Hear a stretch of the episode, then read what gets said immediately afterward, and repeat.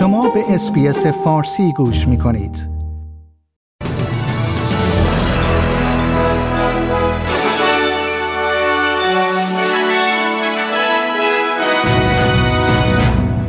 نیوزیلند از امروز مرزهای خود را به روی گردشگران استرالیایی باز کرده است. آنتونی آلبانیزی رهبر حزب کارگر می‌گوید در صورت پیروزی این حزب در انتخابات فدرال در بودجه اول خود برنامه برای افزایش حقوق JobSeeker نخواهد داشت. سفیر اوکراین در استرالیا می‌گوید قویا معتقد است که روسیه در حمله به شهر بندری ماریوپول اوکراین از سلاحهای شیمیایی استفاده کرده است. شنوندگان گرامی این پادکست خبری امروز 13 آوریل 2022 رادیو اس‌بی‌اس فارسی است که توسط من مهدی قلیزاده تقدیم حضورتون میشه. در پی باز شدن مرزهای نیوزیلند به روی گردشگران استرالیایی برای اولین بار از جولای 2021 بسیاری از افراد پس از مدتی طولانی توانستند به دیدن خانواده های خود بروند. نیوزیلند از امروز چهارشنبه مرزهای خود را به روی تمام استرالیایی ها باز کرده است. از زمان شروع همهگیری کووید 19 این دومین بار است که نیوزیلند مرزهای خود را به روی گردشگران استرالیایی باز می کند. اولین پرواز از استرالیا به نیوزیلند امروز از ملبورن عاصمه اوکلند می شود.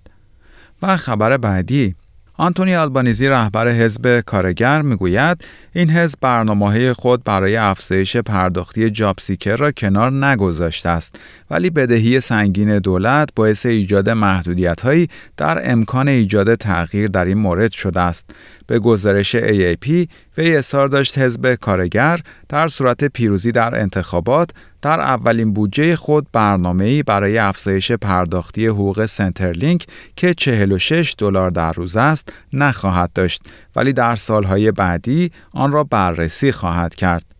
و خبر پایانی پادکست خبری امروز.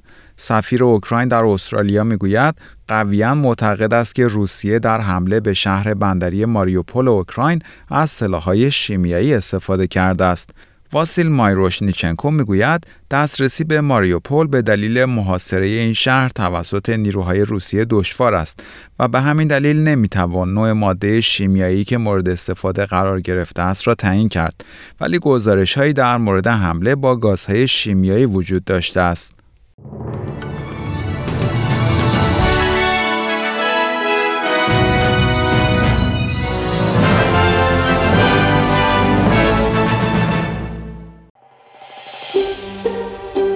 آیا می خواهید به مطالب بیشتری مانند این گزارش گوش کنید؟ به ما از طریق Apple Podcast، Google Podcast، Spotify یا هر جای دیگری که پادکست های خود را از آن می گیرید گوش کنید.